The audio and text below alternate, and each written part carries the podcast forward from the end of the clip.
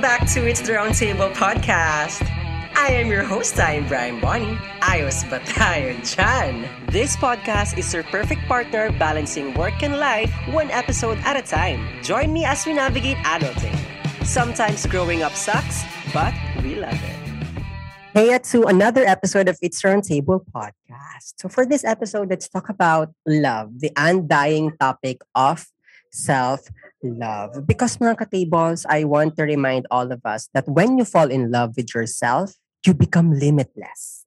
I mean, I'm not saying that, you know, I'm, I'm really 100% loving myself. It's a journey, mga ka-tables, so don't pressure yourself. But I guess this is the start for all of us to take the next step for loving ourselves. Because we all know the basics of having breaks, of having um, self time from time to time, you know, keeping away from others for a bit so that you can reflect on yourself. So for this episode, let's level up that idea and somehow add a new perspective on the word self-love.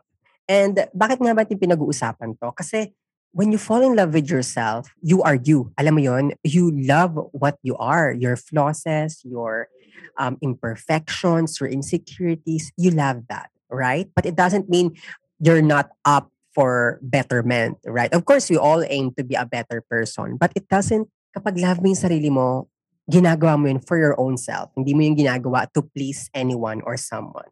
I mean, see the difference. When you are in love with your partner, you present yourself in a proper way for you to please them, right? If you're in love with your family, you present yourself again in a way that your family accepts you, right? But when you fall in love with yourself, you become limitless. And while traveling on this journey together, I am learning to take care of myself as I would care for another right? To be able to be comfortable with my own sense of being, even with all my flaws, anxieties, and fears. And as mortal beings, our lives are dedicated to learning more about ourselves and ultimately to become better people as individuals and, of course, within our communities. And that is exactly what I work towards every day. Once I change this perspective or this new definition of self love to me.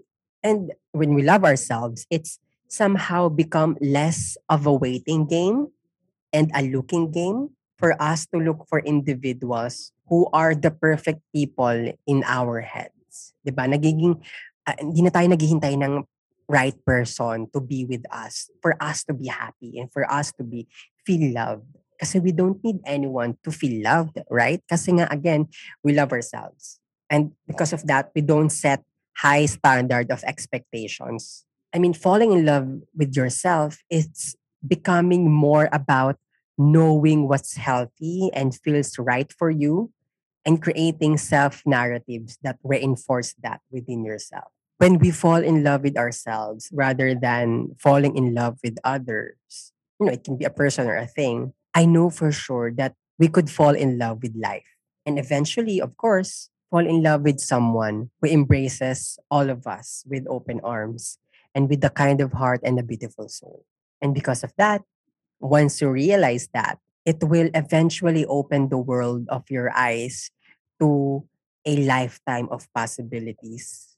And it will help you also realize what are the things that you are capable of instead of focusing to the things that you are limited that's it, Pansit. Thank you so much for listening. Again, I'm your host. I'm Brian Bonnie.